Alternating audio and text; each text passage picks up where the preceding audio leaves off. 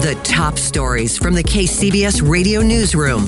This is the All Local. Just hoping for not too much property damage, and, seems like everyone's working pretty hard to get the mud out, so probably expecting to be shoveling more mud on Monday. Digging out, cleaning up from another round of rain, but there's no break on the horizon just yet. Good morning, I'm Dan Mitchinson. Let's get straight to the latest weather information for you and an update from the National Weather Service. Joining us on the KCBS RingCentral Newsline is Braden Murdoch, a meteorologist with the NWS. Braden, this round that went through over the last couple of hours, any idea how much rain we got, how widespread it was? Pretty widespread. Everybody got their fair share from this one. Most of all in the Santa Cruz Mountains, where we saw areas still approaching that 5-inch mark, because the rain hasn't exactly completely exited that area yet, but a lot of areas getting above that inch mark, even some of those rain-shadowed areas. So a lot of folks seeing this rain, a lot of folks saw that wind, and that has led to some damage in some areas. It certainly has. Any idea what kind of totals that we're looking at today, or if we're going to get any kind of break? So the main rain band is starting to exit and push into the Sacramento Valley. Afterwards, we're going to be seeing some slight chances for showers and maybe even a few storms as we continue into the evening. These are going to be kind of scattered and unorganized, so it's going to be one of those situations where your neighbor might get hit, but not so much you. But those chances are going to be lingering into the night, and then we have another few chances coming through Sunday night going into Monday. One state official I was reading earlier said this was amongst the most deadly natural disasters in the modern history of our state. As a forecaster, can you remember anything like this in recent memory where we've just gotten hit, day after day, week after week now for 2 weeks? So the year before last year now, we did have a pretty persistent week where we had, from Christmas to New Year's, we had a low-pressure system coming through almost every other day, leaving us with chances for rain. What we're getting on this one is persistent cold fronts passing through, and that has really led to some high magnitudes, especially since some of those cold fronts are atmospheric rivers. So it's been a long time since we've seen these kind of conditions. The last few years, we've really been in a deficit within the water year at this point, especially last year where we really didn't have that much rain in January at all. But, this is kind of turning the page on a whole different setup for the start of the new year compared to what we saw for a good portion of last year. All right, for those football fans, they're going to be out at 1:30 this afternoon for the 49ers. Any chance we'll get a break, or you think they better take their jackets? So I would bring my jacket because there's still going to be some scattered chances out of there. The widespread rain is going to be exiting by then, and it's also going to be breezy, still around 21-mile-per-hour gusts in the area. So make sure you're prepared for that. All right, Braden, appreciate it. As always, that is Braden Murdoch, meteorologist with the National Weather Service. Meanwhile, emergency evacuations are underway in Felton Grove in Santa Cruz County. Water levels are rising, according to officials there. Anyone living in the area should leave immediately. This coming up on social media, according to county officials. Shelter sites at Cabrillo College and the Santa Cruz County Fairgrounds remain open. Stay tuned to KCBS as we continue to follow the story and bring you more. Our coverage will continue this morning. And, of course, up into the mountains, dangerous conditions expected to Tuesday, with more snow today, tonight, Sunday, Monday, and into Tuesday afternoon. Now to Marin County, where several people have been forced to evacuate after a mudslide slammed into a number of apartment buildings. Officials with Marin County Sheriff's Office say no one was injured. About 15 people were forced out. At least one building was red tagged. This slide happened in Fairfax Friday and penetrated at least two of the buildings and impacted two others. Bay Area governments are working to replace decades-old infrastructure that have led to problems at wastewater facilities during these recent storms. KCBS's Bob Butler continues our coverage this morning and reports several plants have had to release raw sewage because their plants were overwhelmed. We've had a lot of rain, but nothing compared to New Year's Eve. When we have kind of a normal sunny day, East Bay Mud will receive around 50 million gallons a day in wastewater to treat.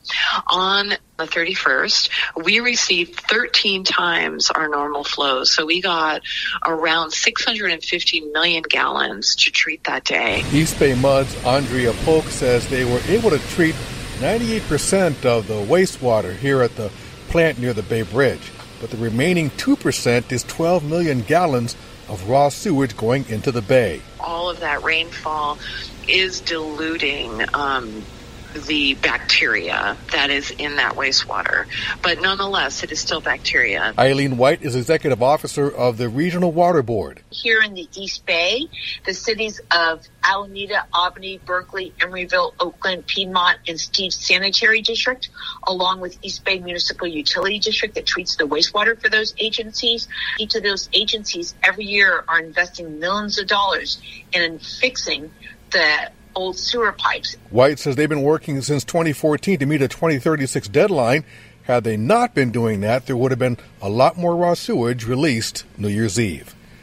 In Oakland, Bob Butler, KCBS. Reporter Emily Valdez has some rainy weather tips on how to look for hidden doggy dangers. Sharon Hawa with Best Friends Animal Society says leaving pets trapped outside in a yard in a big storm can be a death sentence. The worst thing that can happen is if an animal is crated or leashed and is stuck, not being able to help themselves get out into an elevated position.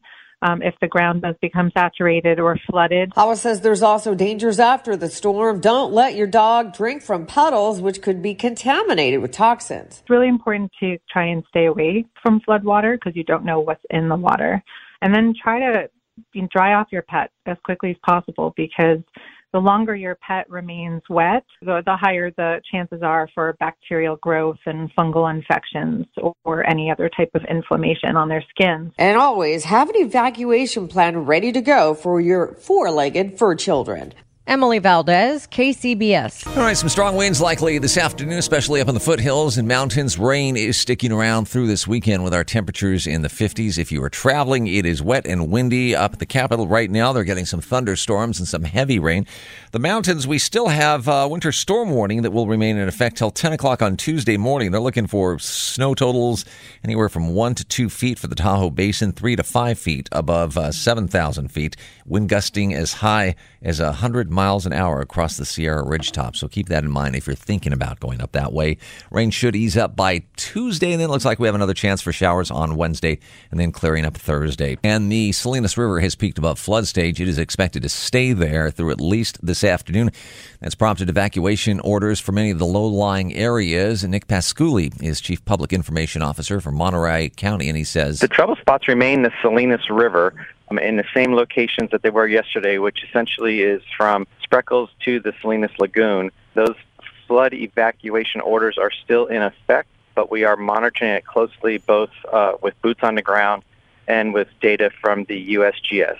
A lot of homes and land have already been impacted. Unfortunately, there have been folks with homes that have been impacted by this, both in the Salinas Valley and in Carmel Valley, and of course in other parts of our region. So it's not big neighborhoods per se, but there are people who have been unfortunately impacted. Farmland certainly has been impacted quite a bit. The estimate right now is about 20,000 acres. And he says they are keeping a very close eye on the water level. More evacuations are possible. When a San Francisco gallery owner turned his garden hose on a homeless woman in front of his business last week, it shined a spotlight on the city's limitations in dealing with mentally ill people living on the streets. As KCBS's David Welsh reports, Mayor London Breed agrees something needs to change. By now, you've probably heard the story. A frustrated downtown gallery owner decided the only way to move a homeless woman from the sidewalk in front of his store was by spraying her with a garden hose. He later admitted he was wrong, saying that he snapped. Frustration that comes in part from the city's inability to deal with a growing problem. Mayor London Breed says she's frustrated too. Our system is broken, and right now, Senator Scott Wiener had been working for years to make some changes to our conservatorship laws. But for Breed, changes have to come at the state level. For their part, Breed argues the city is doing its best to improve the situation. There's a homeless outreach team that are doing something. There's the street medicine team. There's the street crisis response team. Which all show the city's desire to sidestep traditional policing. But Breed says until conservatorship laws change, the city can only do so much. Here's the difference. You can't force people to accept that help. In San Francisco, David Welch, KCBS. Seattle man has been arrested in Belmont for allegedly tampering with an ATM machine. Bank of America technician found a skimming device on one of those machines and a camera that was set up nearby. Skimming device is a piece of technology that is attached to an ATM that steals your data, your PIN number, according to the FBI. And investigators remind you, if a machine asks for more information than usual, like your CVC code on the back of an ATM card, it could be a sign of tampering, according to police. Subscribe to the All Local wherever you get your podcasts and stream us on your smart speaker 24/7 by saying, "Play KCBS Radio."